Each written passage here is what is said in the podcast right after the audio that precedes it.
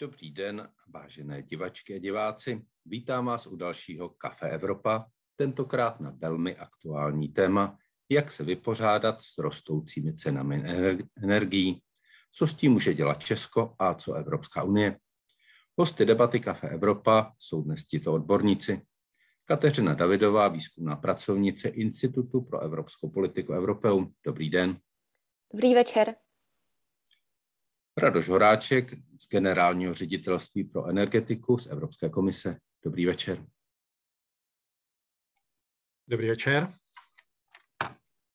Pan Tomáš Smejkal, vedoucí oddělení odboru strategie a mezinárodní spolupráce v energetice z Ministerstva průmyslu a obchodu České republiky. Dobrý večer. Dobrý večer. Evžen Tošenovský, člen výboru pro průmysl, výzkum a energetiku z Evropského parlamentu. Dobrý večer, pane europoslanče. Dobrý večer. A v neposlední řadě Viktor Vodička ze Združení českých spotřebitelů. Dobrý večer i vám. Za mě dobrý večer. Moderátorem budu já, Luboš Palata, evropský editor deníku. Debaty se můžete zúčastnit zasíláním svých dotazů do komentářů na Facebook i vy, naši diváci, a my rádi vaše dotazy zodpovíme, pokud to jen trochu půjde. Debatu organizuje Evropská komise v České republice, kancelář Evropského parlamentu v ČR a Europeum Institut pro evropskou politiku. Mediálním partnerem debaty je můj mateřský deník CZ. Dámy a pánové, ceny energií v posledních týdnech závratně rostou napříč Evropou i světem. Například v Evropě cena zemního plynu na chvíli vzrostla o více než 800% Zemní plyn se v mnohých státech využívá k vytápění domácností a také dodává elektřinu průmyslu a ve snách opustit od využívání uhlí má hrát v Evropské unii velmi důležitou a zásadní roli, minimálně středně době. Nedostatek plynu na trhu může zároveň významně ohrozit další oživování evropské ekonomiky. Já se rovnou zeptám vás všech.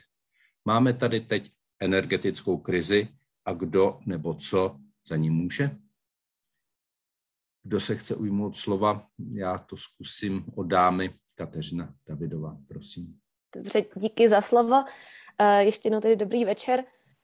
Uh, dobře, otázka, zda tu máme energetickou krizi. Myslím si, že uh, možná nazývat to energetickou krizí je trochu nepřesné, jelikož uh, tady úplně nejde o to, že bychom měli třeba nedostatek uh, energií, uh, jde spíš o tu cenu těch energií, které nyní máme k dispozici, takže spíš se tomu říká často třeba price crunch, takže nevím úplně, jak to přeložit, ale um, úplně energetickou krizí bych to nenazývala, tam bych si představila spíš to, že um, třeba jsou úplně omezeny dodávky plynu a podobně, um, což se nyní zas tak neděje, ale samozřejmě ta cena je tak vysoká, že v, v některých případech je to až uh, prohibitivní. Um, co, co to způsobilo, tu současnou situaci? Já myslím, že určitě tady eh, kolegové mě doplní. Já bych asi zmínila to, takového toho hlavního vyníka, um, o kterém se často píše, tím je tedy zemní plyn, um, jehož cena vlastně tlačí nahoru i pod, následně pak cenu elektrické energie v Evropě. Um, těch důvodů, proč vlastně ta cena plynu v poslední době takto rapidně narůstá, uh, je jich vícero. Vlastně sešlo se to tak, že um, jednak stoupla velice tedy uh, poptávka po plynu v, při tom oživení po té loňské pandemii, nebo stále ještě probíhající pandemii, ale vlastně to ekonomické oživení nastalo uh, již uh, v letošním roce a zároveň se to sešlo s tím, že vlastně ta nabídka um, toho plynu se snížila, ať už uh, nějak cíleně, uh, dejme tomu, z, ze strany Ruska, tak i vlastně um, je to dáno různými výpadky v dodávkách vlastně plynu, ať už v Evropě, tak i třeba ve Spojených státech amerických. Takže já bych řekla, že tahle kombinace zvýšené vlastně poptávky a snížené nabídky um, po plynu, tak to je hlavním výnikem té vysoké ceny. Jaký je pohled uh, z Evropské unie? Pan Radoš Horáček, jak to vidí Evropská komise? Děkuji vám za slovo. Velice podobně, velice podobně, ano, opravdu se děje to, že zvýšená poptávka v celosvětovém měřítku, měřítku po plynu a nejen po plynu, ale i po jiných fosilních palivech nám zvyšuje cenu i ostatních energií, cenu elektřiny. Je dobré si například všimnout toho, že ceny obnovitelných energií, co se týče jakoby jejich, jejich produkce, tak neroste na rozdíl od ceny energií vyráběných z fosilních paliv. Samozřejmě, že co se týče trhu s elektřinou, tak máme jeden jediný trh, na kterém je, na kterém je jedna cena, takže všechny ceny elektřiny potom se, se tím pádem zvýšily. Um, to si myslím, že je tak všechno, co, co, co bych chtěl poznamenat k těm příčinám. Ehm, já bych teď eh, přehodil ten pověstný míček na Tomáše Smejkala, jak to vypadá z pohledu českého průmyslu a České republiky. Tak děkuji, děkuji za otázku. Eh, tak rozhodně eh, Čes, Česká republika tím, tím trpí. Já bych asi stejně jako kolegyně na začátku to zatím nenazýval úplně energetickou krizí, že, že samozřejmě ta komodita, ať už teda se bavíme o zemním plynu, ale elektřina, co, což teda není úplně komodita, tak stále fyzicky je. Samozřejmě český trh tím, tím trpí, došlo samozřejmě k, k vlastně rozpadu nebo řekněme vrácení licence některých dodavatelů, zejména největšího samozřejmě Bohemia Energy, takže zde vidíme, že určitě ten dopad na zákazníky Eh, je, je poměrně vysoký, ale naštěstí samozřejmě zatím v té cenové rovině, to znamená nedochází k žádnému, eh, řekněme, odpojování od, od toho, to znamená nějakým fyzickým nedostatkům. A samozřejmě určitě, určitě průmysl, se kterým komunikujeme, tak tím, tím samozřejmě také trpí. Eh, Česká republika je vlastně jedna z nejprůmyslovějších zemí EU a navíc je zde samozřejmě energeticky náročný průmysl, takže naštěstí zatím se neobjevují ty paralely, ale už samozřejmě vidíme třeba v Británii, kde vlastně výroba nějakých, nějakých řekněme, chemikálí, která je právě poměrně hodně, hodně citlivá na, na ten zemní plyn, tak dochází prostě už ke krachu nějakých společností, respektive k přesunutí do zahraničí. To zatím naštěstí nepozorujeme, ale samozřejmě už komunikujeme s průmyslem a hledáme ty cesty, jak, jak mu, mu případně pomoct. Nějaké ty nástroje samozřejmě už, už indikovány nebo aktivovány byly, o těch se asi samozřejmě, nebo asi bude pravděpodobně budeme ještě bavit. Takže určitě ty dopady, dopady jsou, eh, vnímáme je, ale naštěstí zatím není, to úplně ta energetická krize, to znamená, asi bych byl v tomhle ohledu spíš optimističtější, že, že ty, ty, ty v podstatě ty dodávky stále, stále jsou zabezpečeny.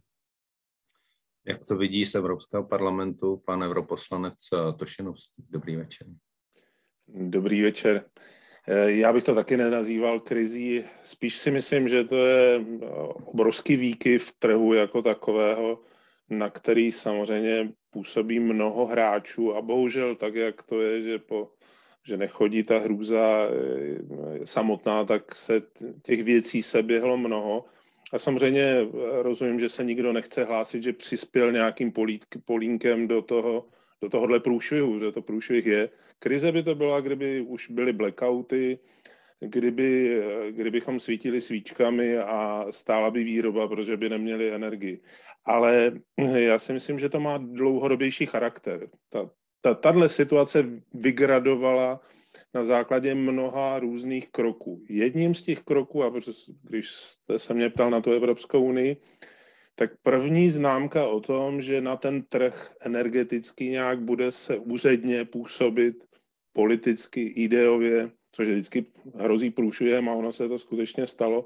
Ten prvopočátek byl někde u Winter Package před pěti roky, kdy se začal vytlačovat eh, pod samozřejmě snahou zlepšení životního prostředí, všechno v pořádku a Winter Package byl docela technicky dobře připravený materiál. Měl dopadové studie, měl, co to bude stát, jak tuto změnu budeme připravovat.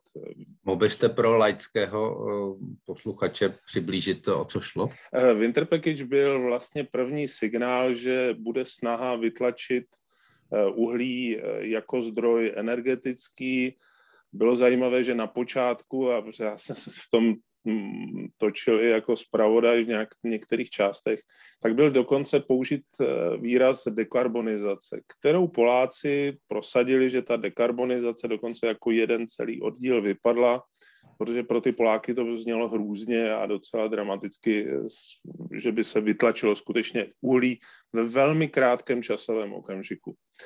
Winter Package byl přijat, což byly nastartovány některé cíle, nastaveny a jak to bylo.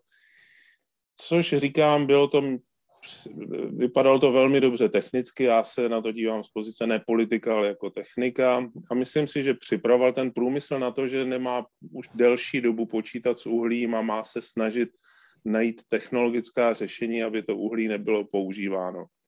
Už tenkrát se do obrovského tlaku dostal na energetika. Já jsem a, když, něk... a když mluvíme tenkrát, tak mluvíme o... O, ro, roce někdy 4-5 let zpátky. Mm-hmm. Já jsem byl dvakrát vypískán na plénu při debatě v tom velkém štrasburském sálu, protože jsem hovořil o tom, že to je technologie, která může pomoci tomuto, tomuto řešení a že to je vrcholná technologická úroveň, kam lidstvo někam dospělo v těch technických řešeních. A že veškeré technické vlak je svým způsobem taky nebezpečná, nebezpečná hračka, protože jede 200 km v hodině po, po, po dráze a může těch také ublížit. Každá technika přináší určitá rizika. Ale ať se vrátím k jádru věci. Bohužel potom došlo k, k vyhlášenému velmi nešťastně nepřipravenému Green Dealu, který pod velkou myšlenkou uh, bojujeme s globálním oteplováním, sáhl do toho a z toho trhu jsme vytlačili to uhlí velmi brutálně, velmi, velmi tvrdě a je pochopitelné, že ten trh nějakým způsobem na to reaguje. Neříkám, že za to může Green Deal, ale je to zásah do toho trhu. Každý investor ví, že nejhorší je, když o vaší fabrice začnou hovořit škaredě, tak vám a nic se nemusí stát, můžete vyrábět úplně stejně. Ale najednou vám začnou padat akcie, protože o vás někdo řekl něco škaredýho. Eh, tenkrát pořád ještě na, na začátku Green Dealu, kdo si vzpomíná, jaderná energetika byla velmi špinavá, plyn byl, začínal být špinavý, protože je to fosilní palivo, a už tenkrát bylo vidět, že, že komise se připravuje, protože začala vytvářet fondy, které by překroč, překryly tu, ten dopad, brutální dopad, který by to mohlo způsobit. Což se vytvořily různé fondy a uvidíme, jak to celé dopadne, jestli skutečně budou ty peníze použity na změnu nových ekonomik, anebo, nebo nějak jinak, jak se často stává. Eh, bohužel do této situace vlítly situace v Číně, eh, složité těžební podmínky, Čína začala skupovat eh, uhlí i, i plyn, dochází k paradoxním situacím, že i v Evropě se víc těží uhlí, než se kdy, kdy v posledních pěti letech těžilo. To je ten rozkolísaný trh, absolutně rozvrácený, ne, proto neříkám krize, ale, ale tržní problém, který uh, bude velmi těžce řešit jakákoliv vláda skoro si myslím, že má velmi malý prostor, pokud to nechce zasypávat penězi a používat zase další velmi nebezpečné ekonomické interrupty nebo, nebo vstupy, které, které to způsobí.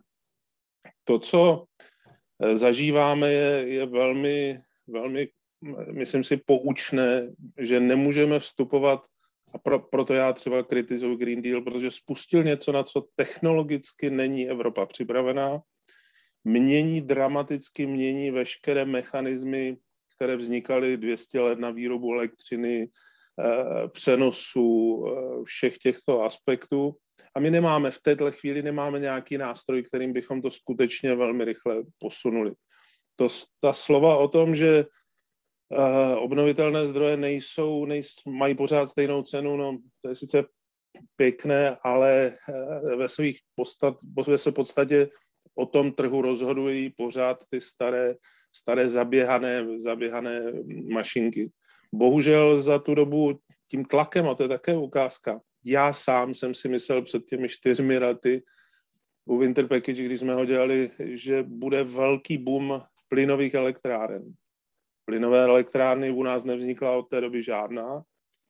Němci čekají, co se odehraje s Nord Streamem a, a celá Evropa tak vlastně na něco čeká. A teď se plyn dostal do té dramatické, dramatické eh, situace, takže máme před sebou velmi složitý mechanismus, kde se v jednom čase, což se většinou stává v životě lidském, seběhlo tolik aspektů prodražené povolenky, které to zase nějakým minimálním způsobem na to mají vliv.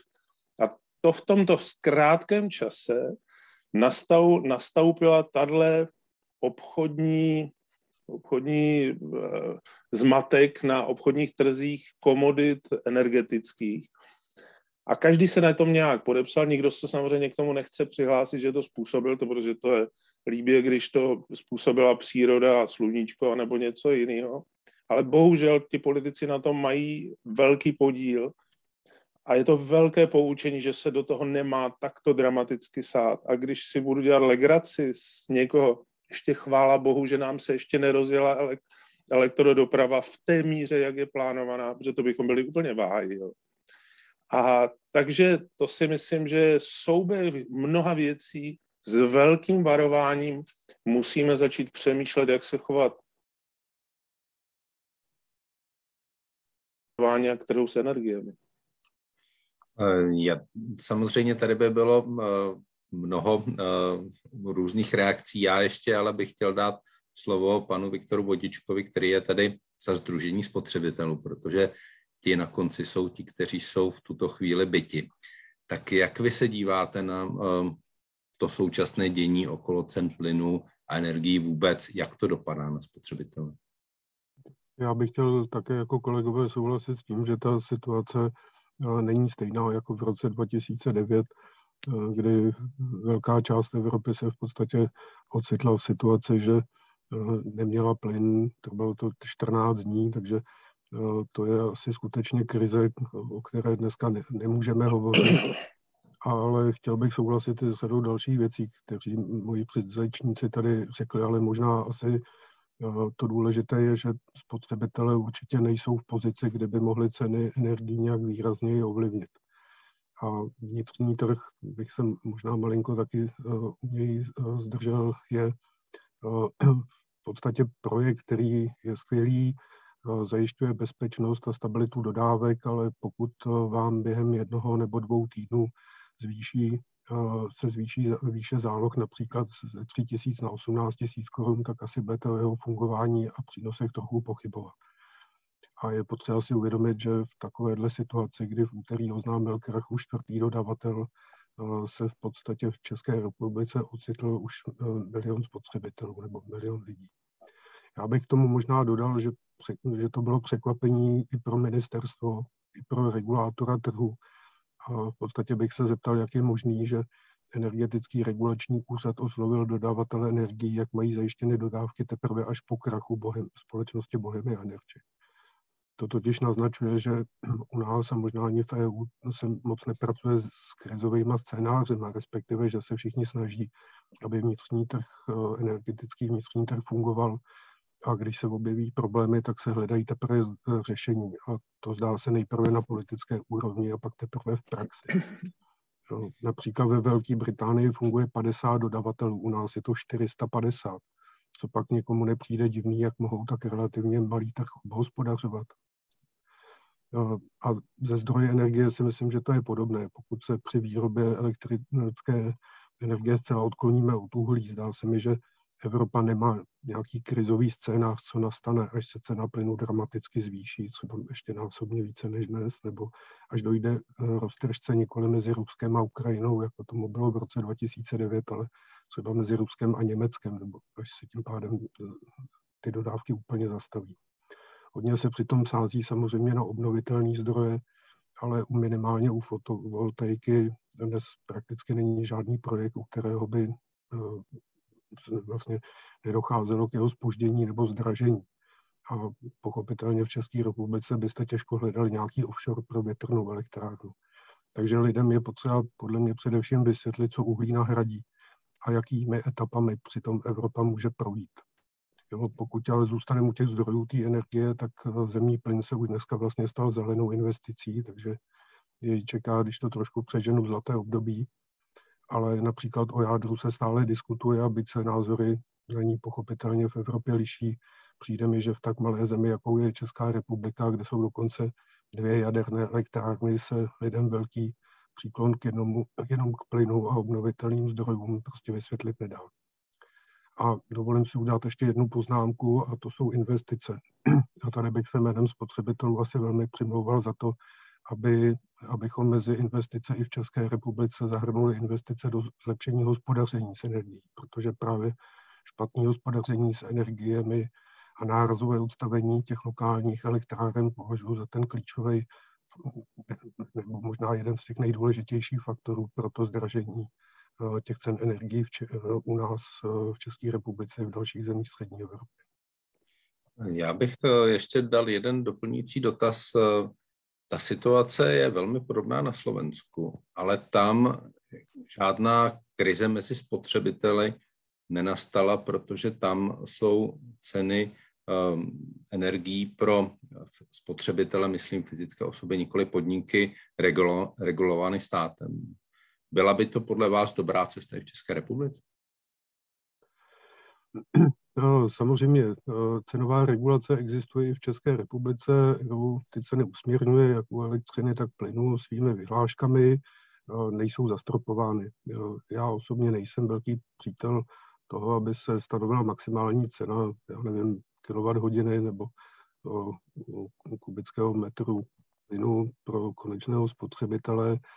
Spíš mi přijde, že ten trh je moc malý na to, aby na něm vydělávalo tolik subjektů.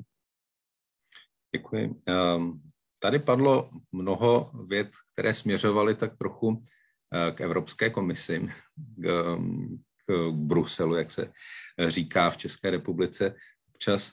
Eh, a je, byl tam jeden moment, který určitě stojí za pozornost a to je, jak velký význam v tom eh, zvyšování cen energií má zelená dohoda. Je tady jeden argument, že zelená dohoda nemůže mít vliv na zdražování energií, protože ještě nezačala platit, protože eh, existuje v zásadě jenom na papíře. Pak je tady druhý argument, který říká, že i ta očekávání, která jsou zelenou dohodou eh, Evropské unie vyvolána, už ty ceny energií eh, zvyšují, eh, vlastně nastartovaly tu současnou cenovou, když ne krizi, tak to problematické období. Eh, jak se na to dívá pan Radoš Horáček?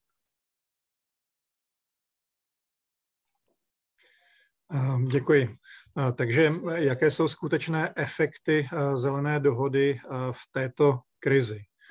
Dá se mluvit o očekáváních, Dá se mluvit o navýšení cen povolenek, které, jak správně pan poslanec Tošenovský zmínil, mají vliv, ale mají minimální vliv na zvýšení ceny energií v tom rámci, v jakým, se to, jakým k tomu zvyšování dochází. V českém prostředí dále fungují naše hnědouhelné elektrárny, které neimportují plyn. Došlo tam k zavření jedné hnědouhelné elektrárny v posledních několika letech a nebylo jejím přímým následkem prudký nárůst cen. To znamená, že můžeme z toho usoudit, že zavření jedné hnědouhelné elektrárny nevedlo k současnému významnému navýšení cen.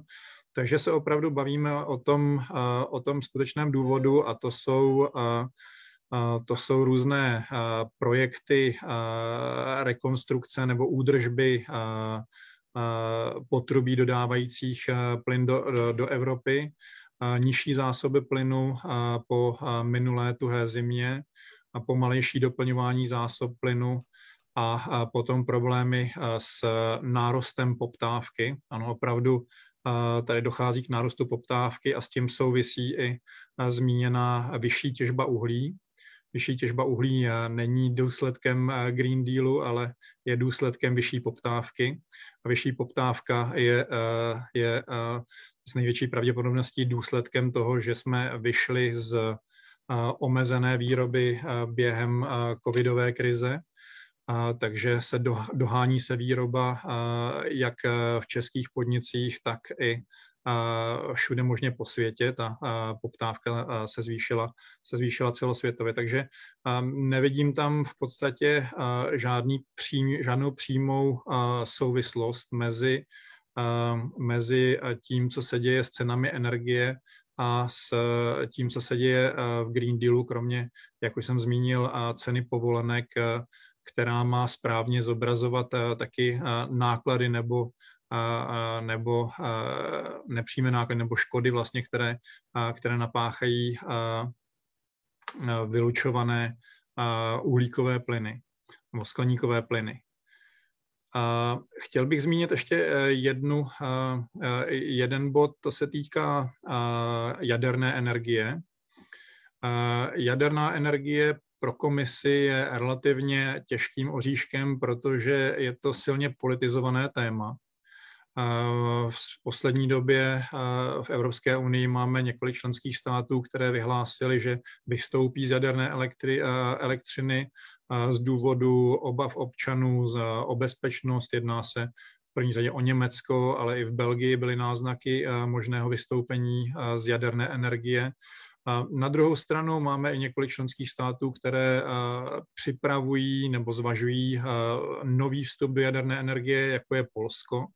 A když se podíváme na to, jaké jsou očekávání Evropské unie krátkodobě, středně i dlouhodobě, to znamená i třeba do roku 2050, kdy počítáme s kompletní dekarbonizací evropského, evropské ekonomiky, tak tam uvidíme, že Evropská komise počítá s lehkým nárůstem jaderné energie do roku 2050.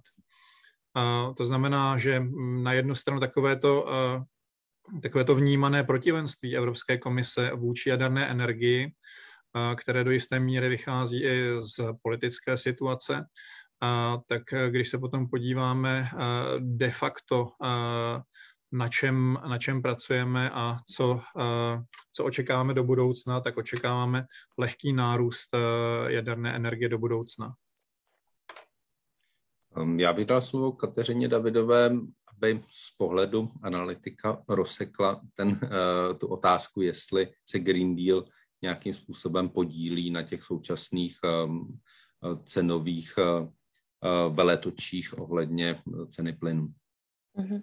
Díky.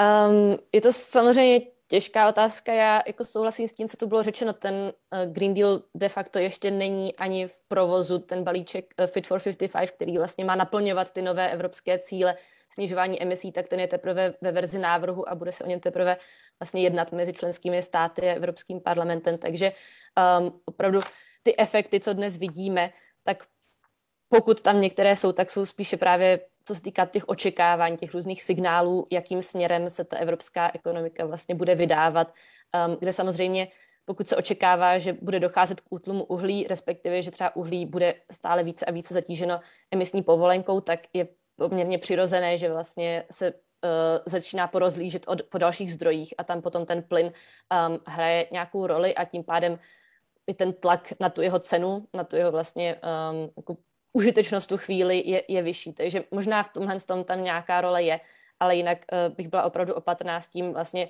spojovat ten Green Deal s tou současnou, um, s tím současným růstem cen.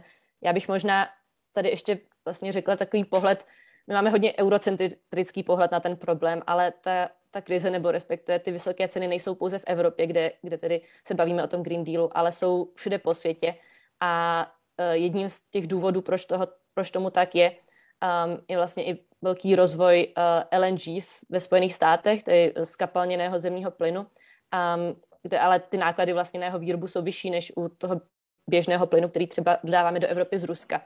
A hmm. USA samozřejmě chtějí ten plyn um, prodávat a mít na tom nějaké zisky, tím pádem ho prodávají dráž a prodávají ho tam, kde je o něj největší zájem, což je nyní v Ázii, kde vlastně to oživení ekonomiky je mnohem ještě silnější než třeba v Evropě.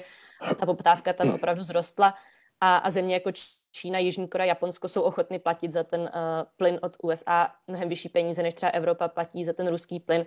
A tím pádem vlastně ten tlak na ten růst ceny tam, um, tam je teď obrovský. Ale já si myslím, že um, to, co vidíme v současné chvíli, i vlastně dost analytiků, co se těmi uh, energetickými trhy zabývají, tak si myslí, že ta, ta situace nebude tady trvat věčně. Um, odhaduje se, že um, už třeba na jaře by se to mohlo trochu uklidnit a že příští rok, tedy no, přes příští rok 2023 už uh, by se to mohlo vrátit zase do normálu. Takže já bych nedělala nějaké unáhlené závěry, um, co s Green Dealem, co ne. Myslím si, že um, to s tím až zas tak nesouvisí, uh, protože cílem Green Dealu je tedy zabránit nějaké uh, klimatické katastrofě, alespoň přispět tomu, že se tedy zabrání té klimatické katastrofě a to samozřejmě nadále platí, um, ať už je cena plynu taková ne, nebo jiná. Um, a spíš bych možná ukázala na to, že i v tom Green Dealu, nebo respektive třeba v tom balíčku Fit for 55 jsou nějaká, na, nějaké návrhy řešení, um, které z dlouhodobého hlediska by mohly pomoci právě um, Evropě vlastně být méně, závis, uh, být méně závislá na tom plynu z Ruska, um, méně závislá na těch cenových výkyvech. A to jsou třeba investice do zateplení a, a renovací budov, um, které už některé členské státy um, do toho investují, mají už nějaké výsledky a tam potom třeba nyní ta krize nedopadá tak, uh, tak ostře na ty domácnosti, jako v zemích, jako je třeba Česká republika, kde uh, nedávno zrovna Národní kontrolní úřad zveřejnil um, vlastně nějaký přeskum toho, jak se tady dařilo čerpat evropské fondy právě na zateplení a, a přišel s tím, že jsme využili asi jenom třetinu těch financí, které jsme na to mohli použít. Takže my jsme mohli být už nyní v lepší situaci, být méně zranitelný oproti těm cenovým výkyvům, ale bohužel jsme toho nebyli schopni využít. Ty peníze pak šly na nějaké jiné oblasti, jako třeba digitalizaci a podobně. Takže myslím si, že ten Green Deal, pokud se to dobře uchopí, tak by mohl být spíše dlouhodobým řešením eh, toho, jak eh, se těchto situací vyvarovat. Já bych eh, se ještě zeptal pana Tomáše Smejkala z Ministerstva průmyslu a obchodu, jak jsme na tom vlastně s plynem tady v České republice? Je pravda, že ty zásobníky plynu jsou tady v České republice plné, že nedostatek plynu v České republice jako takové nehrozí a že vlastně ty ceny jsou taženy eh, evropským eh, nebo světovým trhem nahoru? Děkuji za otázku. Můžu ještě velice rychle zarokovat na tu cenovou regulaci. Já se snažím dělat i nějakou osvětu opravdu regulace cen nebo jejich zastropování. Není, není řešení, opravdu na to bych dal pozor, nemají to jenom na Slovensku, i Maďarsko má určitý způsob cenové regulace. Tady kolega říkal, musíme oddělit tu tržní silovou cenu, pokud se bavíme o elektřině, a tu regulovanou, která je opravdu regulovaná. A řeknu to jenom jednoduše, pokud samozřejmě někomu tu cenu zafixujete a řekneme mu, budu vám dodávat za, za tisíci korunů, tak ten dodavatel ji stejně musí na tom trhu nakoupit za ty tři tisíce, čtyři tisíce korun. To znamená, je to přehození problému na někoho jiného a samozřejmě zastropování cen by vedlo k tomu, že by stejně stát, řekněme, za měsíc nemusel pak dotovat nebo přispívat na ty domácnosti těm průmyslům, ale musel by v podstatě zadotovat všechny ty dodavatele, které by krachovaly. To znamená, to riziko z toho systému nezmizí tím, že my si ho budeme přát, aby zmizelo, jenom se přehodí na nějaký jiný článek. Takže o cenové regulaci bych opravdu jakoby nemluvil, ne, ne, ne, nemyslím si, že je to i součástí nějaké jakoby vyspělé společnosti, co se týče energetiky. Jo. To znamená opravdu, tím nechci teda říkat, že Slovensko, Maďarsko do tohohle klubu nepatří, ale opravdu, opravdu toho bych se vyvaroval. Co se týče té otázky, tak aspoň zásobníky teda asi nemáme úplně plné, ale máme, máme naplněny aspoň tak, jak byly, řekněme, minulou zimu, aspoň co já mám tu indikaci, tak i ty zásobníky pro nás důležité v okolních zemích, ať už je to třeba Německo nebo Rakousko, jsou, jsou také relativně plné, takže nedostatku fyzicky té komodity Eh, bych opravdu se zatím, řekněme, nebál nebo, nebo nešířil bych nějakou takovouhle poplašnou zprávu. Eh, navíc i v České republice funguje takzvaný bezpečnostní standard dodávek, to znamená na, na úrovni na úrovni EU, vlastně jak byl vydán ten toolbox, tak se třeba mluví o nějakých společných nákupech plynu. Česká republika tohle částečně zajištěno má, to znamená, nenese to jako stát, nebo stát neprovozuje žádný, řekněme, státní zásobník, ale dává v podstatě těm těm dodavatelům plynu povinnost, aby pro ty chráněné zákazníky, což, což jsou v podstatě de facto všechny, všechny domácnosti, aby zajistila na ty zimní měsíce dostatek plynu. To znamená opravdu, opravdu teď ty ceny v České republice jsou, jsou, jsou dány tím, tím tržním vývojem na úrovni EU, ale samozřejmě tím, tím světovým, to už tady bylo zmíněno, a možná, možná i eh, je docela dobré eh, diváci, kdyby se pak chtěli podívat, vlastně v pondělí vydal, vydal Acer, což je, což je agentura regulátorů, vydal vlastně kratinkou, kratinkou a docela dobrou vlastně, vlastně analýzu, která navazuje už na nějak, oni vlastně byli pověřeni Evropskou komisí, ona navazuje na to, co, co vydali v říjnu a tam se ukazuje, že v podstatě ta, ta korelace cenů plynů je, je velice velká. To znamená, to indikuje, že, že ten, ten vnitřní trh funguje relativně dobře, to znamená, je tam vlastně ukázány mapy, nedochází tam k žádným velkým rozdílům mezi ty zemi, to znamená, ten, ten cenový výkyv se rozkládá poměrně jednoznačně mezi ty země. V oblasti elektřiny už to tak, tak jakoby není, že samozřejmě nějaká interkonektivita, furt jsou tam nějaká, řekněme, úzká místa, takže tam Itálie, Španělsko, země, které, které jsou na zemním plynu docela závislé a nemají tak vysokou interkonektivitu, tak mají cenu, nebo měli cenu elektřiny ještě vyšší na úrovni teď asi 150 euro v říjnu, a pak samozřejmě země třeba jako i Česká republika, Francie tu cenu měly nižší a Skandinávie vlastně měla úplně nízkou, i Poláci měli relativně nízkou. Takže určitě si myslím, že, že ta, ta cena plynu není dána nějakým fyzickým omezením České republice a ta, tady jde ještě možná úplně poslední věc. Samozřejmě my e, těžíme plyn, ale těžíme plyn na úrovni asi 3% spotřeby. My nejsme, nejsme cenotvůrci ceny, ceny plynů v, v Evropě, to určitě ne. Já ještě, než dám eh, slovo panu Tošenovskému, který ještě k tomu má mnohé co říci, tak bych ještě vrátil eh, slovo panu Viktoru Vodičkovi. Jak je z vašeho pohledu vlastně možné nějakým způsobem v tuto chvíli pomoci spotřebitelům ze strany českého státu? Co by měl český stát tuto chvíli udělat, aby ta situace nebyla na, pro spotřebitele tak nervózní, někdy až e, neřešitelná. Poprosím, puste si mikrofon. Pardon, omlouvám se. Český stát pro spotřebitele už několik opatření přijal.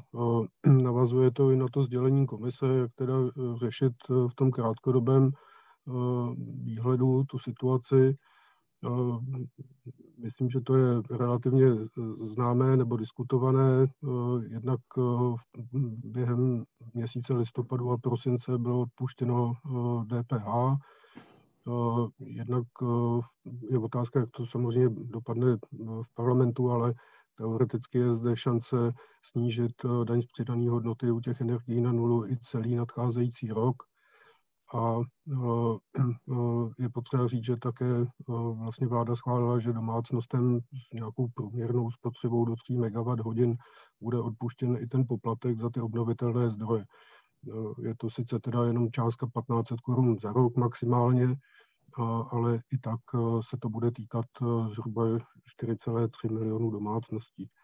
No a pak jsou tady ty snížené zálohy, také za listopad a prosinec ve výši 50, respektive 40% ale tam je potřeba si uvědomit, že až přijde to vyučtování, tak samozřejmě ty lidé budou muset tu zvýšenou cenu zaplatit. Děkuji. Um, pan Tošenovský tady měl několik nadhozených míčků, tak uh, do kterého z nich se chce trefit, uh, co třeba uh, ten Green Deal, jak to vidíte po tomto kole debaty. Je to opravdu podle vás ten eh, zásadní moment eh, v současné eh, cenové krizi, nebo je to něco, co hraje přece jenom až vedlejší úlohu? No, já jsem říkal už v tom prvním, prvním povídání svém, že to je souběh mnoha věcí a ten Green Deal do toho ještě jako zapadá. Samozřejmě Green Deal je měsíc na stole nebo dva měsíce od vyhlášení komise a eh, Green Deal my vlastně teprve začínáme projednávat, teprve teď se projednává na úrovni, na úrovni parlamentu a do jednání s, s radou odhadu, že to je několik, ně, ně, několik měsíců, tři, čtyři, francouzi pravděpodobně budou chtít uh, uzavřít takže v tom, tom prvním pohletí neznám časové harmonogramy jednotlivých výborů, jak to mají. Ale a na tom si trvám, že eh, ten vliv byl toho psychologického efektu. Není to samozřejmě, Green Deal nespůsobil zvýšení ceny plynu na světových trzích, to spíš způsobili Číňani a výpadek důlní činnosti a nějakých eh, zemětřesení nebo nějakých povodních v Číně a Číňany skoupili plyn po celém světě. Ale Green Deal, a na tom znovu paku trvám, přinesl velké znejistění toho zaběhaného režimu. Eh, Green Deal, tady některý z kolegů říkal, že eh, to neznamená nic z, z hlediska elektráren. Znamená pro Českou republiku do roku 30 zavřeme vlastně všechny eh, uhelné elektrárny a samozřejmě Dukovany vůbec neřeší problém výpadku uhelných elektráren. Dukovany nové, pokud se postaví a já mám velké, velké obavy, že to nebude vůbec jednoduchý proces, tak ten na, Dukovany nahradí jenom staré Dukovany. Nic víc to do naší bilance nepřinese.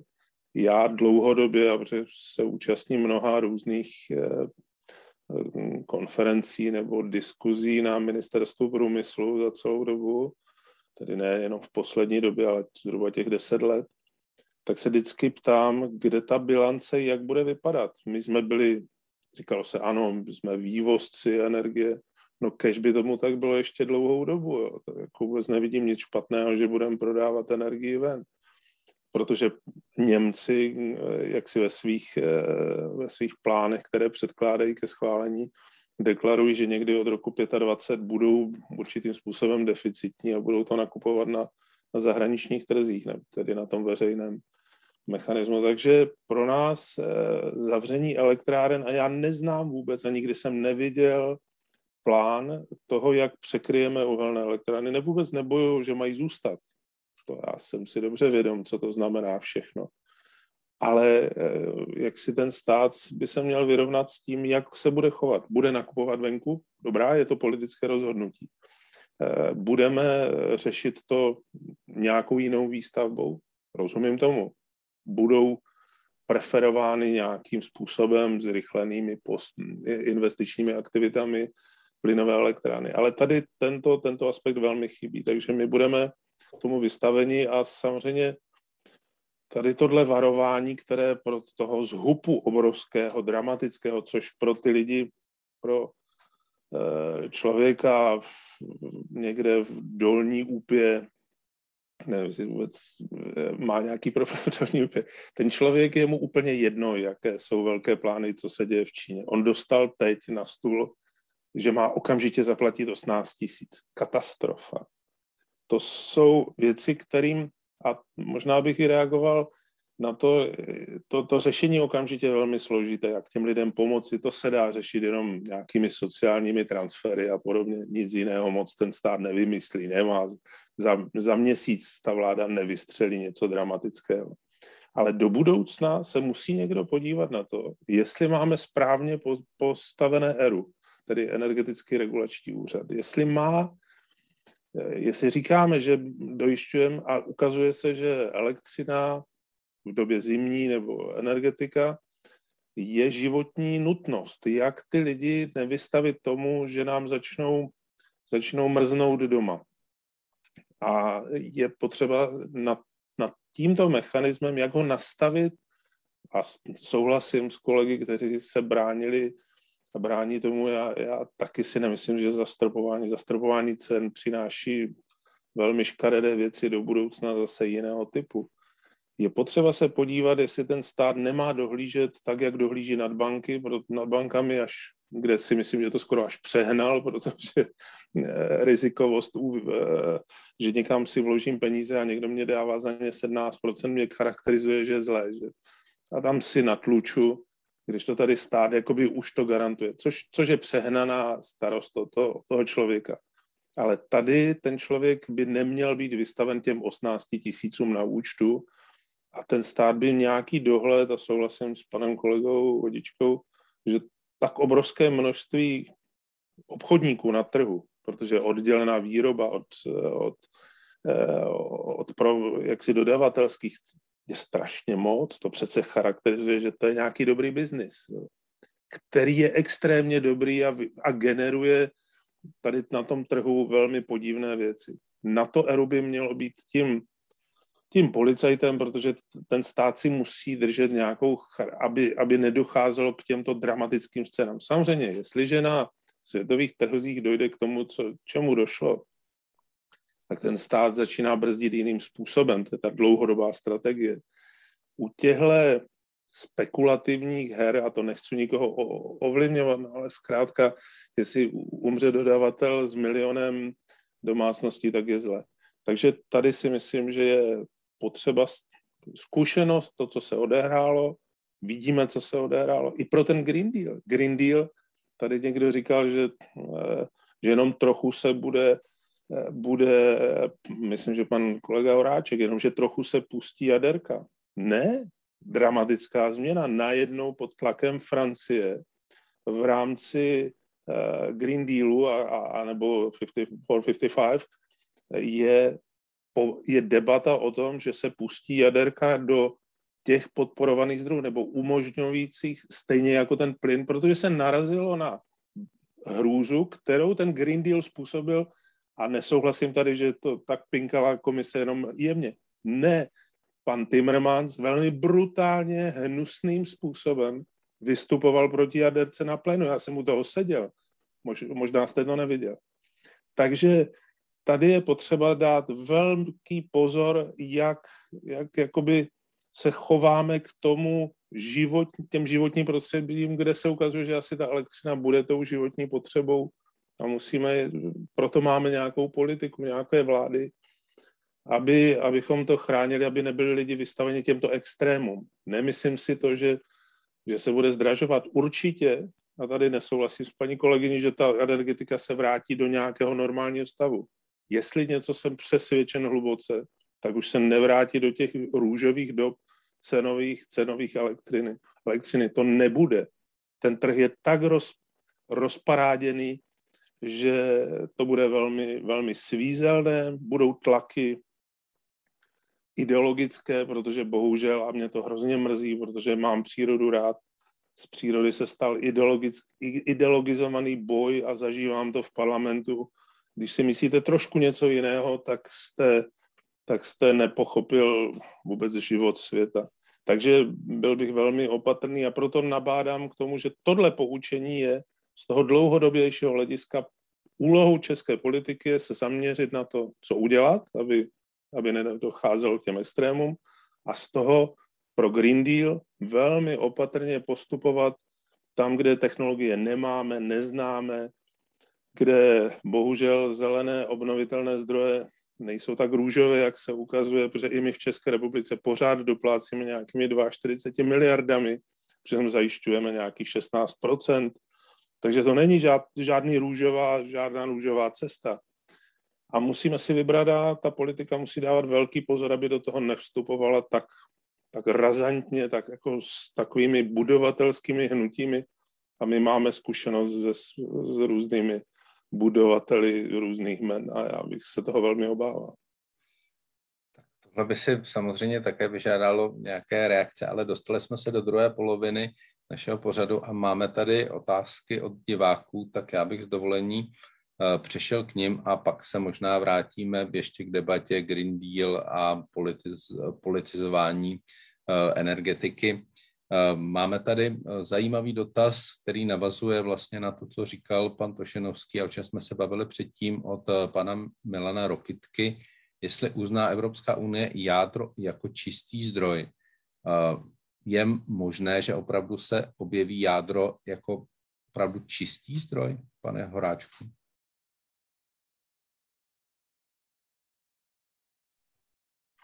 Děkuji za dotaz. Tato otázka se týká oblasti, které říkáme taxonomie. Je to soubor předpisů o tom, kam by se měl směřovat, vlastně kam, kterým směrem by se měly ubírat soukromé investice, tak aby vedly k dlouhodobě udržitelné energii a vůbec dlouhodobě udržitelné ekonomice.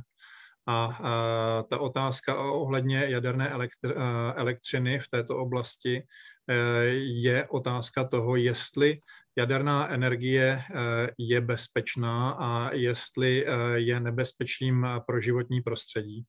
Na úrovni Evropské komise se tady k tomu vyjadřuje odborníci. Máme k dispozici zprávu od Joint Research Center, společného výzkumného centra a Evropská komise bude připravovat ještě tento rok dokument, který doplňuje doplňuje taxonomii a který se vyjádří k tomu, do jaké míry, anebo jestli celkově bude jaderná elektřina uznávána jako čistý zdroj. Já nemůžu říct, jak tadyhle ty přípravné debaty dopadnou, ale očekáváme, že toto by mělo být rozhodnuto v, v dokumentu vydaném ještě tento rok. Já bych na to navázal dotazem na Kateřinu Davidovou. Evropská komise něco rozhodne, ale máme tady členské státy, které jsou opravdu jako brutálně rozděleny, kde tady máme poměrně velkou projadernou skupinu v čele s Francií, jejíž součástí je i Česká republika, ale pak tady máme země, které jsou naopak velmi tvrdě proti dalšímu využívání jádra v Evropské unii. Ehm, například Rakousko, vypadá to, že německá vláda ještě v této oblasti přitvrdí. Ehm, viděl jsem eh, projev ehm, portugalského premiéra teď v Glasgow, který odsoudil vlastně ty úvahy o využívání jaderné energetiky pro boj proti globálnímu oteplování.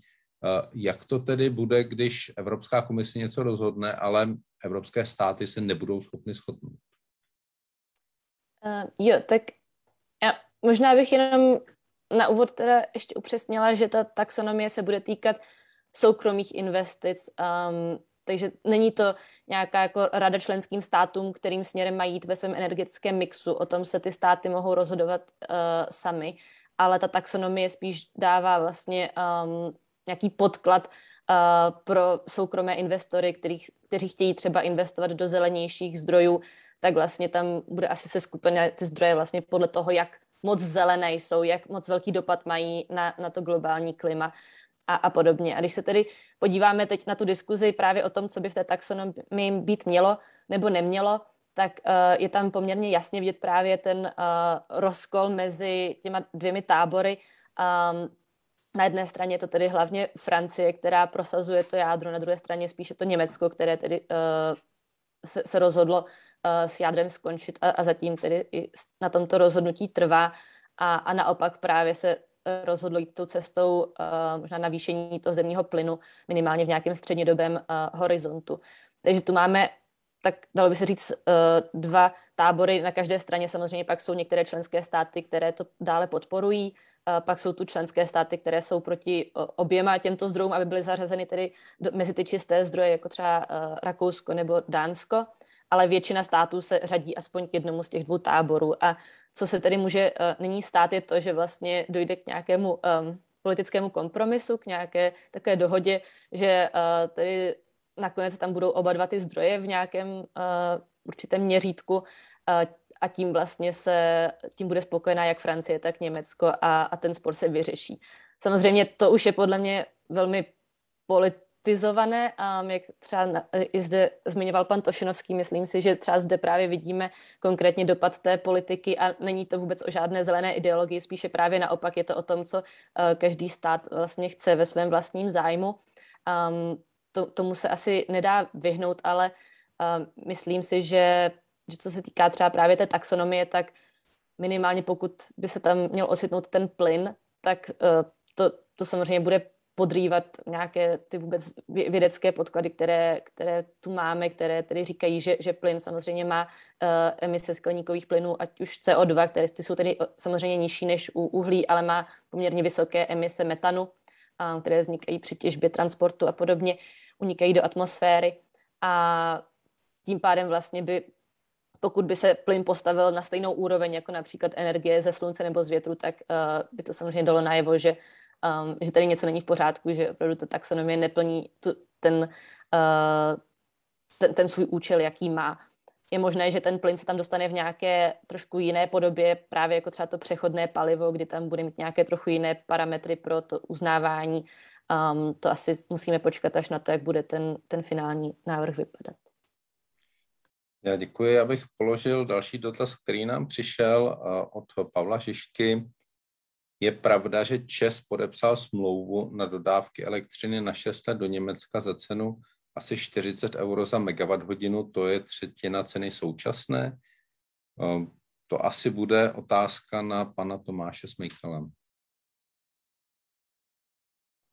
No, to asi bude otázka na, na někoho z Česu, který s námi není, ne, nebo dodávku, jako ne, nemyslím si, já určitě samozřejmě jako o, o tady těch interních věcech Česu eh, jako nemám informace a žádnou, žádnou tady tuhle hm, zprávu jsem teda nezaznamenal. Um, ani pan Tošenovský uh, netuší, jestli je, je to pravda nebo ne. Ne, netuším, nechci spekulovat, mm-hmm. dalo by se k tomu určitě mnoho říkat, ale netuší, nevím to. Dobře. Mm-hmm. A je tady otázka, která na to navazuje od uh, pana Michala Horňáka. Která země v Unii kromě nás vyváží tolik elektřiny jako my? Dá se na to, pane Horáčku, nějakým způsobem jasně odpovědět, nebo ty statistiky úplně e, nejsou jasné? E, myslím, že ty statistiky existují, e, já je neznám, jen takhle z hlavy vím, že obrovské množství energie vyváží Dánsko a to vyváží převážně obnovitelné zdroje energie. Dokonce Dánsko vyváží svoji obnovitelnou energii i do Norska, jednoho z největších dodavatelů energie vůbec do Evropské unie. Takže občas je ta energie z dánských moří a z jejich větrných elektráren na, na mořích tak levná, že se vyplatí norům, kteří mají převážně vodní zdroje elektráren, tak to, tak to dovážet.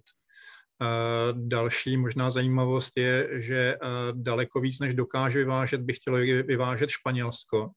Španělsko, které na rozdíl od České republiky není tak dobře napojené na evropské sítě, pardon, tak, tak vyrábí velké množství obnovi, energie z obnovitelných zdrojů a nedokáže to všechno vyvést v dobách, kdy, kdy má přebytek této energie.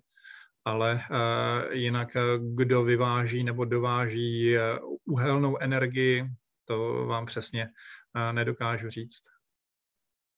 Ehm, dobře, chtěl, chtěl by to nějak doplnit pan Tomáš Smejkal? Určitě nevím, jestli jsem teda zaznamenal, že tam byla uhelná energie.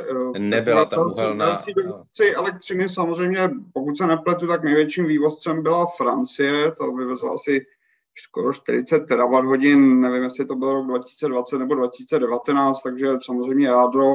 E, I Německo je po relativně velký vývozce, že oni samozřejmě vyváží už tu elektřinu, kterou, kterou nepotřebují a trošku tím parazitují na těch okolních, okolních zemích a jejich přenosových soustavách.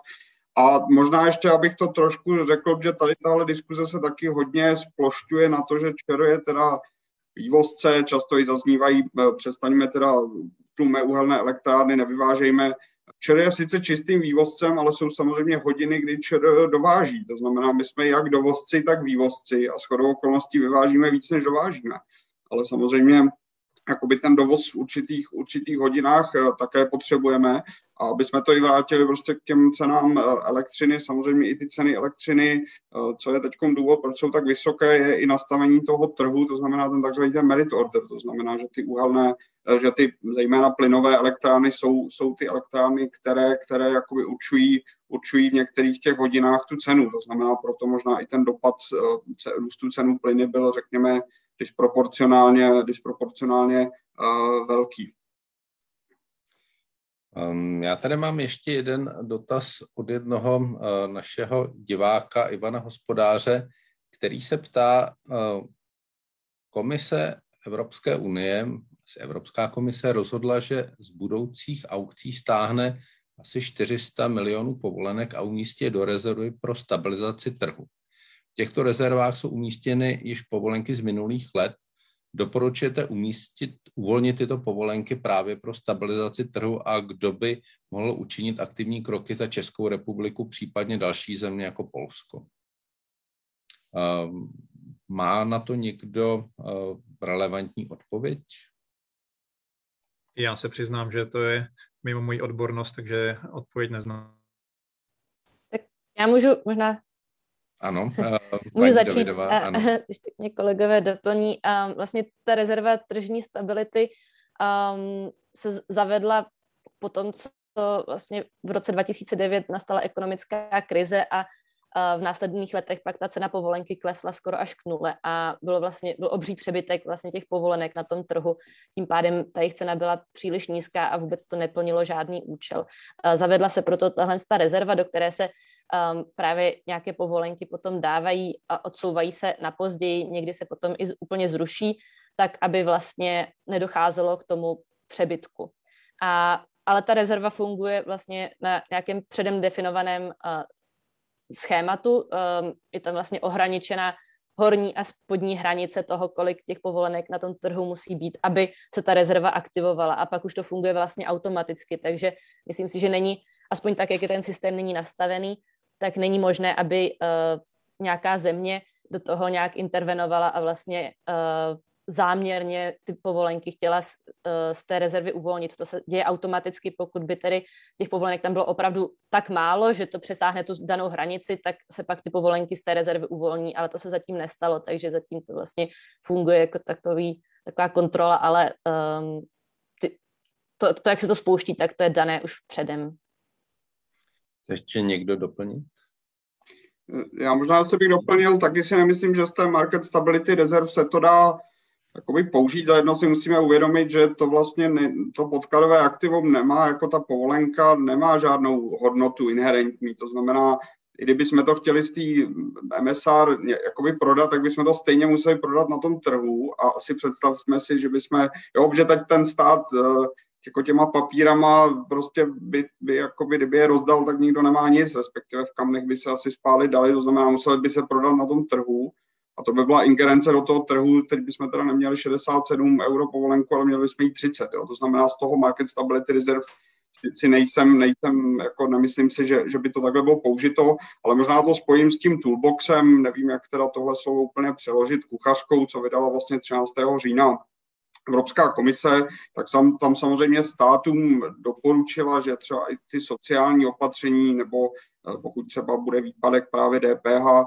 může částečně financovat eh, z prodeje emisních povolenek, respektive z příjmu z prodeje emisních povolenek, které má pro členský stát. To znamená, u nás eh, zejména ty, ty, ty povolenky jsou použity nebo budou použity pro ten modernizační fond. Samozřejmě určitým způsobem se o tom také, také uvažuje. Došlo dokonce ke změně zákona o, o obchodování s emisními povolenky, aby jsme si tam vytvořili určitou flexibilitu, to znamená, aby jsme tyhle příjmy, že ten, ten zákon vlastně k těm, těm příjmům je poměrně, nebo je tam poměrně striktně navrženo, jak tyhle příjmy využít, to znamená, k té změně zákona došlo, ale samozřejmě ne, nebylo by asi vhodné, kdyby jsme teď ten modernizační fond, který právě má být na tu transformaci, má být na tu energetickou účinnost, o které jsme se bavili, má být třeba na rozvoj obnovitelných zdrojů právě, aby jsme těmhle výkyvům do budoucna uh, jakoby předešli, tak aby se významná část těch povolenek nebo těch výnosů z něj nějak vyváděla. Ale samozřejmě platí, že na začátku uh, vlastně byla, byla myšlenka, že v rámci toho modernizačního fondu bude asi 150 uh, miliard při ceně, když vlastně cena povolenky byla asi 30, Nyní víme, že, že prostě ty objemy budou, budou významně vyšší, protože ta cena povolenky prostě vyskočila. To znamená určitá flexibilita tam, tam prostě použít ty prostředky z těch emisních povolenek e, i třeba na nějaké, na nějaké jakoby, e, pomoc, pomoc právě spotřebitelům nebo vyrovnání výkyvů cen je, ale nebavíme se o té, o té market stability, stability reserve. Děkuji. Pan Tošenovský se hlásil. Já jsem se hlásil, ono to hlavní řekl pan Smejkal, takže nebudu opakovat. Tady je jediný pro, jakoby ten problém s povolenkami a ten je od samého začátku a od samého začátku je kritizován. Ono to, co říkala paní kolegyně, není tak úplně automatické jakoby stávání z toho trhu. Ten, kdo eh, o povolenkách rozhoduje a hlídá ten proces, je komise a nikdy se nehovořilo, vždycky se hovořilo, ano, ta povolenka by měla vyrůst, eh, očekává se, že vyroste, ale nikdy se nehovořilo, že to bude 60, 60 eur, což přehnalo tu a, a začíná to skutečně některým výrobám eh, velmi ohrožovat život, a hlavně i v České republice. Eh, stejně tak si nemyslím, a jenom doplně to, co říkal pan, pan Smejkal, že by ten MSR by se měl jaksi odčerpávat z toho modernizačního fondu, protože pak se dostaneme do skutečně, ten modernizační fond byl nastartován a teď, teď do toho vstoupit jiným směrem by bylo nevhod. Já jsem vždycky hlasoval proti povolenkám, takže mám s tím vyrovnaný účet, protože to, co angličani kritizovali kdysi dávno, když to startovalo, že to není žádný že to není žádný trh, je to regulovaná nějaký mechanismus regulace, který ta komise používá na to jako další nástroj, eh, nástroj pro omezování mm, eh, jaksi vypouštění nebezpečných, nebezpečných látek, tak, tak to je používáno bohužel. A znovu to je jeden z těch atributů, co teď do toho vstoupil, sice v malé míře, ale že před rokem jsme se my moc nezabývali, eh, když to bylo někde do 30-40 eur, teď je to 60 a bolí z toho, bolí z toho žaludek a ty výzvy na komisi samozřejmě budou. Pardon. A ten tlak na, na, na povolenky se dá očekávat. Pan Viktor Vodička se hlásil. Prosím, máte slovo. Děkuji, jenom velmi krátce eh, možná doplním to, co říkal eh, pan Smejkal, abychom si udělali nějakou představu. Ten výpadek DPH u nás dělá asi jednu miliardu korun do konce letošního roku a to odpuštění příspěvku na ty obnovitelné zdroje asi 8 miliard korun. Ale možná bych se zeptal jako, spíš jako, jako filozoficky nebo položil takovou otázku, kde budeme brát ty zdroje, až vlastně nebude zatíženo to uhlí až nebudeme mít eh, eh, v podstatě tolik eh, příjmů z těch povolenek, nebo až se teda podaří ten Green Deal naplnit, tak to bude tím zdrojem, řekněme, stále pro to hospodaření energií, respektive pro to zvyšování energetické účinnosti a pro, pro to, na co čekají i domácnosti, že třeba budou moct nějakým způsobem zajistit, aby třeba i ty útraty za ten plyn a elektřinu nebyly tak vysoké. Chce se toho někdo ujmout, eh, na co budou povolenky, až nebudeme využívat uhlí? Tak, tak ta reakce si můžu relativně krátce. Eh, jako určitě, určitě tohle je fakt, který asi všichni čekáme, že ty povolenky budou dražší a dražší a pak budou postupně levnější a levnější a de facto pak nebudou mít žádnou hodnotu. Prostě ty zdroje eh, pravděpodobně budou vytlačeny, když samozřejmě ta diskuze, jak to i vidíme teď, že, že prostě postavit ten energetický systém jenom na těch intermitentních zdrojích eh, pravděpodobně nepůjde, pokud fakt nebude, ne, nebude vyřešena nějaká akumulace nebo, ne, nebo nerozjede se nějaké vodíkové hospodaření. A, a tady doufejme, že se bavíme, ten modernizační fond aspoň pro Českou republiku má relativně dlouhý horizont, to znamená, už vidíme, že Česká republika postupně čerpá méně prostředků vlastně z kohezních prostředků, ale ten modernizační fond eh, je až do roku 30. Eh, jsme taky jedna z deseti členských zemí, která na to vlastně má nárok, to znamená, není, není, to, není to úplně tak, že by to měly všechny země. A, a velice asi doufáme, že, že s pomocí těch prostředků prostě do toho roku 30, pravděpodobně možná i třeba po tomhle horizontu, prostě dokážeme tu transformaci udělat natolik dobře, to znamená všechny ty, všechny ty domy budou relativně dobře renovované, samozřejmě nové domy platí zákon, že nový dom, dům už se má stavět v podstatě v pasivu, to znamená, doufejme, že my už pak po tom roce řekněme 30, nebo já i doufám asi, že ten modernizační fond třeba půjde pak i trošku za rok, za rok 30, eh, i když samozřejmě teď schválený takhle není, takže pak vlastně nebudeme muset už čerpat tolik, tolik prostředků z těch povolenek, protože snad většinu těch problémů budeme mít nějakým způsobem, nějakým způsobem vyřešenou. Um, ještě Kateřina Davidová, no? Jo, děkuji. Já jenom jsem chtěla taky zareagovat na to, co bylo tady eh, řečeno o, o těch emisních povolenkách. Uh, jednak přesně je to tak, že vlastně celý ten systém EU ETS je založen na tom, že má podpořit tu transformaci od tedy těch nejvíce znečišťujících zdrojů elektřiny, energií na, na ty čistší. A jakmile tahle transformace bude dokončena, tak vlastně už i tento nástroj bude postrádat nějaký smysl. My vlastně um, to potřebujeme nyní a ty, ty zdroje už tam nyní jsou. Jak říkal pan Smejkal, budeme mít vlastně k dispozici mnohem víc ještě miliard, než se vůbec očekávalo. A myslím si, že pro nás bude mnohem větší problém je vůbec efektivně vynaložit na to, abychom tedy mohli do nějakých těch projektů tady u nás investovat, aby se opravdu ty peníze využily, protože, jak už jsem zmiňovala, třeba u, té, uh, u toho zateplení budov, tak se nám to zatím nedařilo a to byly mnohem menší objemy peněz, takže teď opravdu tu máme obrovské objemy peněz, které můžeme nějakým způsobem na tu modernizaci po, použít, ale musíme být schopni tedy uh, opravdu to, to nějak e- efektivně alokovat, vyčerpat a, a zároveň tím přispět tedy k tomu, že se bude snižovat ta emisní náročnost naší ekonomiky, protože potom právě už ani ta vysoká cena povolenky nám nebude dělat zas takový problém. A ještě bych jenom chtěla uh, upřesnit, co říkal pan Tošenovský, vlastně ta cena povolenky má na té aktuální vysoké ceně uh, elektřiny podíl asi z 10%, takže není to vůbec uh, tak, že by to, to nějakým způsobem uh, razantně ovlivňovalo ten vývoj té ceny elektřiny a, a samozřejmě potom ty země, které mají menší podíl elektřiny z uhlí, tak, uh, tak ty jsou tím postiženy méně než právě třeba Česká republika, kde pořád toho uhlí máme uh, uh, asi těch 40%. Takže tohle to bych jenom chtěla říct a to, že to není úplně tržní nástroj, tak uh, to je samozřejmě možná pravda, jsou tam různé regulace, které jsou ale právě nastavovány tak, aby se do nich nedalo jen tak, kdy se někomu zachce zasáhnout, takže nějaká ta prediktabilita tam je a ty firmy s tím můžou počítat, uh, už mohly s tím počítat i, i, i teď vlastně, že ta cena půjde nahoru. Um, to se opravdu odvíjí od těch vývojů na trhu, takže není to tak, že by si komise mohla říct, že ze dne na den tu cenu nějakým způsobem zvýší nebo i sníží. Pan Horáček um, se hlásil do diskuze, prosím. Díky. Chtěl bych jenom zmínit uh, to, co už říkala paní uh, Davidová, že balíček Fit for 55 a Green Deal nabízí do určité míry i jisté dlouhodobé řešení a nebo minimálně minimalizování takovéto krize, která se týká ceny fosilních paliv.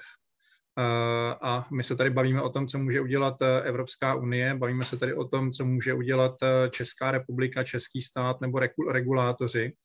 Máme tady množství posluchačů a možná, že by, možná, že by byl, aby byla chvíle říct i to, co může udělat každý z nás, to, co už možná mnozí z nás dávno udělali a to, na, na, na co se možná někteří z nás či, teprve chystají a to je eh, zateplit si svůj vlastní dům, zvýšit eh, ve svém podniku eh, energetickou účinnost, snížit tím spotřebu energetické, energetickou spotřebu.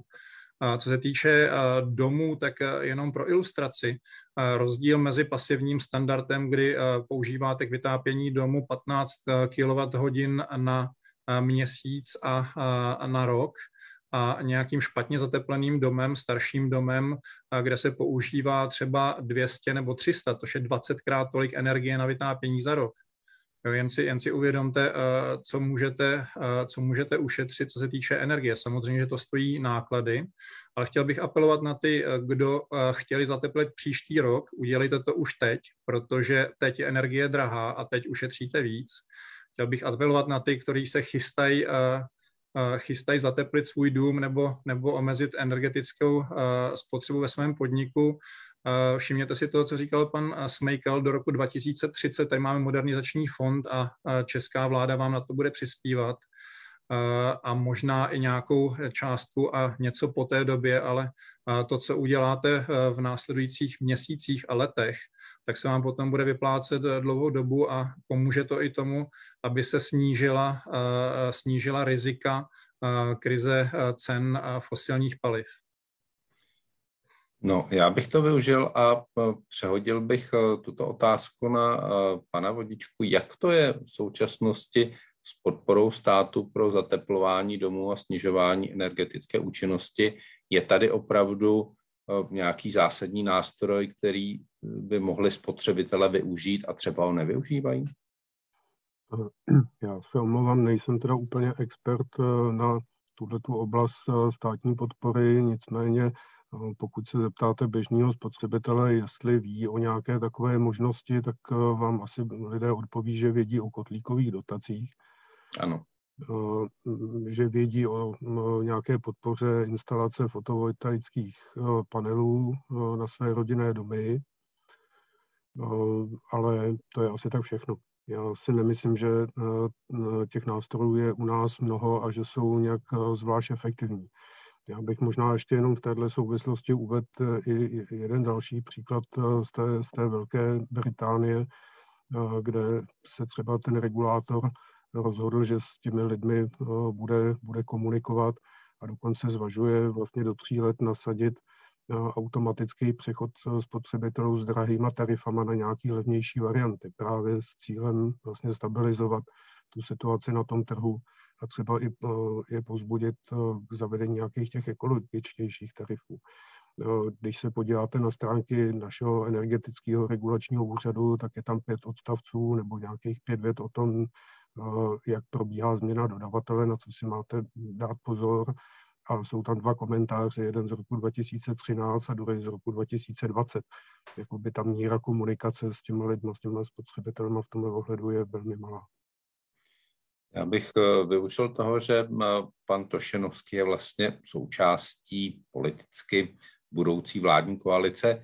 Je ve vládním programu něco zásadního v této oblasti v podpoře zateplování budov a energetických úspor? Děkuji. Já se přiznám, že ne, ne, si netroufám být eh, jaksi vysvětlovač vládní, když jsem součástí, samozřejmě patřím do ODS je samozřejmě ta individuální, ten individuální přístup je brán jako velmi důležitý a platí to, že to, co udělali lidé s tou svou ekonomickou rozvahou, je to, to skoro to nejrozumnější, protože eh, si oni to velmi dobře zváží, než když jim ten stát jak si je k tomu vede nějakým, nějakým směrem a pak ta politika řekne, ne, no, sorry, ale to jsme udělali před čtyřmi roky a teď už to neplatí. Je, je to samozřejmě v programu té vlády podporovat tady tu individuální činnost a myslím si, že to, to jako je to rozumné. Určitě ta, ten současný stav energetický nahrává, aby využití fotovoltaiky, kterou já tak nějak jako průběžně sleduji, tak před, určitě před sedmi lety nebo osmi lety to bylo ekonomicky nezajímavé, protože to byly vysoké částky tím tlakem a časem se to snížilo. Bohužel tato krize to zase trošku vyhoupla nahoru, ale to je směr, který je rozumný, aby ten člověk já mám svoji teorii, že musí mít krp, musí mít eh, nějaké eh, jiné náhradní zdroje, než abych zůstal, zůstal vyset. Eh, ten život nás teďka bude učit trochu víc, víc tu ekonomickou rozvahu udělat a nespolehat na to, že se o mě vždycky ten stát, Evropská unie postará. Ono to bohužel se ukazuje, že tak nefunguje a, a spíš se můžeme dostat do větších problémů. Takže v tom, tom vládním prohlášení nebo těch, těch záměrech vlády to je určitě po, tu individuální stránku věci podpořit. Určitě nemá smysl podporovat eh, výstavbu fotovoltaiky na eh, loukách a já nevím, na polích, co to už bylo Otázkou, jestli na nějakých odvalech a, a po průmyslové činnosti něco takového neinstalovat. Takže je a myslím si, že je to rozumné, aby ten individuální zájem tam byl. No, a když si to plně zjednodušíme pro eh, českého spotřebitele, který má našetřeny nějaké peníze po covidu, eh, prý je, prý je těch lidí více než předtím, má si postavit na střeše fotovoltaickou elektrárnu malou nebo radši zateplit dům. Co radí Evropská komise, pane Horáčku? Děkuji za nahrávku. V každém případě my tomu říkáme energetická účinnost na prvním místě. Takže než si dávat fotovoltaiku na nezateplený dům a nebýt schopný si vyhřát potom ten nezateplený dům, tak je lepší si nejdřív zateplit dům a potom, pokud ještě nějaké peníze zbydou, tak si na ten zateplený dům dát ta fotovoltaiku, která se postará o tu zbylou energii. Jak jsem říkal, rozdíl mezi výborně zatepleným domem na pasivní úrovni a nezatepleným domem je 20 násobek. Jo? což znamená jako vytvářet 20 násobek pomocí fotovoltaiky je finančně i na prostor velmi náročné.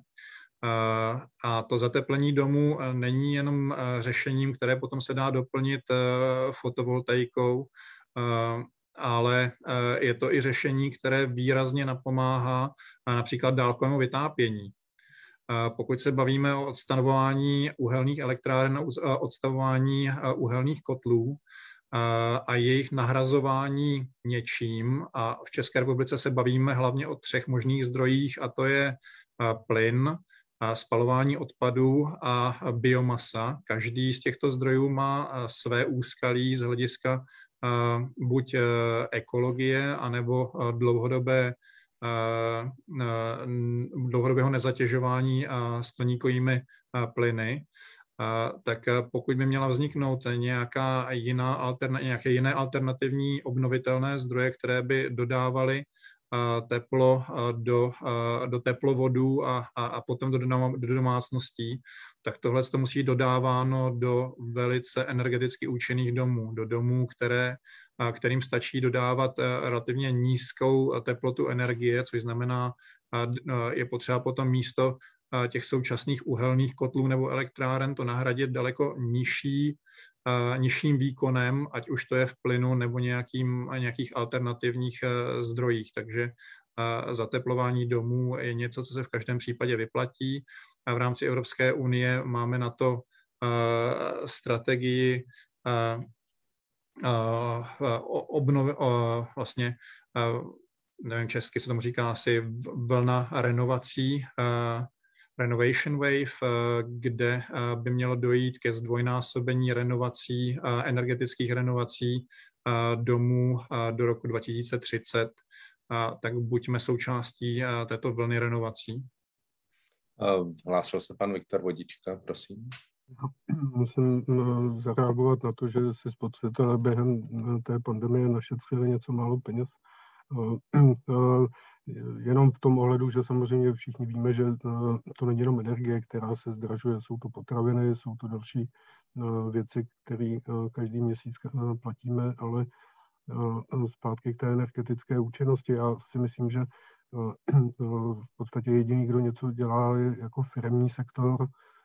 U těch domácností, když se podíváme třeba na objem spotřebitelských půjček, tak je tam minimum peněz, které jdou na zateplování domů. To znamená, i v rámci hypoték je to výstavba nových domů, byť teda splňují uh, už uh, trochu jiný standard, než třeba jsme byli zvyklí před 10 nebo 15 lety, ale myslím si, že uh, v tomto ohledu třeba v některých těch zemích jde i ten stát sám příkladem. Já nevím, jak je na tom zateplováním nebo zvyšováním energetické účinnosti stát, když se podíváme na jeho budovy, ale rozhodně žádnou kampaň, eh, jako eh, že by se lidé měli tímto směrem ubírat, eh, nevede. A není to jenom o té kampani. Musíme si uvědomit, že tady musí být nějaký počet lidí, kteří budou certifikovaní, aby tu práci odvedli dobře. U té fotovoltaiky jako združení samozřejmě řešíme i spoustu reklamací nebo stížností na, na tu odvedenou práci která končí někde v půli cesty nebo není dokončená, nepřináší ty, ty výsledky, které uh, vlastně byly uh, na začátku těm lidem sdělený nebo podle kterých se rozhodovali, takže uh, tady bych se moc přimlouval, že pokud to bude cesta, aby jsme se dívali i o ten rok, dva dále, až z toho budou vznikat ty spory a nebude to dotaženo, aby i ta certifikace těch společností, které to těm lidem nabídnou a budou realizovat, aby byla dostatečná. Dobře, tak uvidíme, eh, co v tomto směru udělá nová vláda. Ta předchozí eh, opravdu rozdávala spíše kotlíkové dotace, než by stavěla opravdu na eh, zateplování domů. Máme tady ještě další dotaz od divačky. Anna Helclová se ptá, jestli se dostane někdy produkce obnovitelné energie na takovou úroveň, aby zcela nahradila současnou výrobu. Asi je myšleno z neobnovitelných zdrojů. Pane Tošenovský, jak to vidíte vy? No, je to možné. Neříkám, že ne, protože ten, ta, ale v tuto dobu eh, technologie není na té úrovni, abychom mohli přeskočit najednou a říct, za deset let budeme, vytlačíme všechny jiné zdroje, já si myslím, že z technologického hlediska viděl jsem mnoho různých projektů od eh, využití příboje mořského, já nevím, jiné. I pravděpodobně ta fotovoltaika bude muset projít eh, nějakou jinou další technologickou fází nebo technickou, kdy zisk nebude z těch fotovoltaik někde na 15, 20, 25 procentech, ale bude se blížit nějakým 70%, aby, aby ta výkonnost byla. Je to možné, chce to ale eh, bohužel vývoj, výzkum, proto já bych raději ty obrovské prostředky, které teď jsou jakoby na zahlazování škod, eh, tím rychlým dramatick, eh, rychlými dramatickými změnami bych raději dával do výzkumu, vývoje, tak, aby jsme eh, skutečně připravili, připravili pro, ten, pro tu dobu jiného, jiné, jiných energetických zdrojů, což by mělo za následek i pokles ceny. Stalo by se možná, ta elektřina by se stala natolik nízkou v, v rozpočtu eh, eh, lidí, že by byla nezajímavá. Možná, že to bude ITER jako, jako jaderná fúze, která udělá ten zlom, a najednou bude to lidstvo mít k dispozici neomezený zdroj energie a smete to všechny ostatní, ale smete je v rámci technologické konkurence a cenové konkurence a ne, že si nějaký úředník v Praze, Ostravě a Brusel do toho samozřejmě započítá, si vzpomene a řekne, no a teď to uděláme jinak, protože do té doby jsme to dělali, nedělali blbě. Takže já, já bych to očekával, nevím, jestli to bude za 10, za 20, za 50, za těch 50 let už bohužel to nebudu kontrolovat. Eh, já tady mám ještě jeden konkrétní dotaz od diváka Viktora Muchina. Co byste konkrétně doporučili udělat na makronomické úrovni, aby došlo k zlevnění cen elektřiny a zemního plynu v blízké budoucnosti? Co si myslíte o podepisování dlouhodobých kontraktů s dodavateli energií místo volného ponechávání vývoje cen energií na světových trzích? Kdo se toho ujme, pan Vodička? Já můžu říct jenom, že od 1. ledna bude omezena eh, doba platnosti těch fixních smluv na tři roky u nás, ale eh, pokud jde o tu eh, makroekonomickou rovinu, tak tam se omlouvám, ale necítím se být dostatečně vzdělán nebo dostatečným expertem, abych, abych na to mohl reagovat. No, jak už zmínil i pan Smykal nebo pan Horáček, Komise přišla v polovině října s tím sdělením nebo s tím souborem opatření. Těžko vymyslíme něco jiného, protože tam proběhla nějaká konzultace, takže pokud nějaká, tak asi pravděpodobně z toho checklistu nebo z toho toolboxu, jak tady byl zmíněn. Chtěl by to ještě pan eh, Tomáš Smejkal eh, jak doplnit?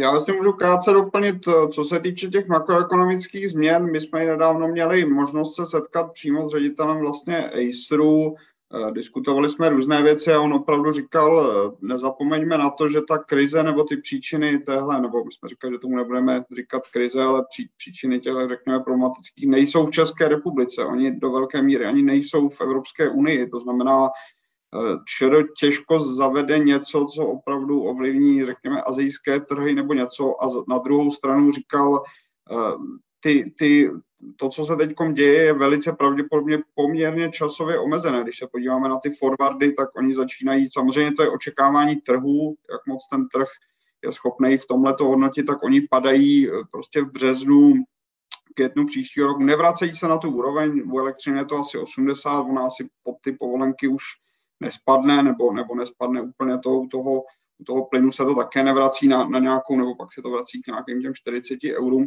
To znamená, on říkal, jako ne, trošku varoval předtím zavádět nějaké opravdu strukturální změny u, u vlastně věci, která není v našich rukou, nebo ty příčiny nejsou tady, kdyby to bylo, řekněme, kdyby tady došlo k výpadku nějaké infrastruktury, nebo kdyby tady bylo třeba omezená konkurence na těch dodavatelů, něco, co se dá řešit tady, a, a trošku i varoval předtím zavádět opravdu nějaké strukturální změny, protože on říkal, ono to dost možná samozřejmě velký a důležitý faktor bude a doufejme, že ta, ta zima nebude tak, tak, eh, tak eh, v podstatě uh, problematická, jako byla, co se týče teplot, jako ta minulá, to znamená, to v tom určitě hraje roli. A on říkal, nezavádějte úplně nějaké velké strukturální změny, že je dost možné, že, že ty ceny prostě padnou, padnou potom, potom když zvlášť, když ta zima bude relativně, řekněme, mělká nebo ne až tak chladná, a, takže předtím, předtím malinko varoval, takže nějaké i jakoby makroekonomické změny hm, toho bych se možná trošku bál a, a v tom ohledu i řada států, vím třeba Francie šla i tou cestou výplaty těch, těch energetických šeků, to znamená nějakým 5 milionům, což je asi 10% francouzských domácností, prostě 100 euro k nějakým asi 150, co už dostávají. A je to právě cesta, která není moc jako strukturální, to znamená, je to jenom nějaká jednorázová výplata, kterou oni řeknou, když bude potřeba, pomůžeme pomůžeme ještě jednou, ale ne, nechceme prostě nějak zavádět nějaké úplně pak strukturální změny, které zase bude muset třeba za rok nějakým způsobem vracet, vracet zpátky. No, ještě bychom toho měli hodně, například otázku, jestli se všechno nezmění, až začne fungovat Nord Stream 2 a Vladimír Putin pustí ruský plyn do Evropy naplno, ale k tomu už se bohužel dnes nedostaneme. Dostali jsme se na závěr naší debaty. Já moc krát děkuji za účast eh, paní Kateřině Davidové. Díky moc a naviděnou. Díky, naviděnou. Radoši Horáčkovi z Generálního ředitelství pro energetiku z Evropské komise. Díky vám a naviděnou brzy. Děkuji vám a zateplujte. Um, Evženovi Tovšenovskému, europoslanci za ODS, eh, díky a naviděnou. Děkuji na senou. Um, panu Tomáši Smejkalovi uh, z Ministerstva průmyslu a obchodu díky moc a naviděnou. Také díky, hezký večer. A v neposlední řadě také panu Viktoru Vodičkovi ze Združení českých spotřebitelů. Díky moc a těším se na viděnou. Také díky, díky za pozvání, hezký večer. Já se také těším na viděnou, milí uh, posluchači, uh, případně mě můžete najít i na stránkách deníku CZ. Ehm, děkuji eh, za organizaci této debaty Evropské komisi v České republice, kanceláři Evropského parlamentu v České republice a Evropou institutu pro evropskou politiku a také deníku, který se podílel na přenosu eh, této debaty. Ehm, chtěl bych připomenout, že Kafe Evropa pokračuje samozřejmě dále a další debata se bude týkat eh, tématu, které je tady na stole už mnoho, mnoho let, a to přijetí eura v České republice. Díky moc a těším se na viděnou. thank you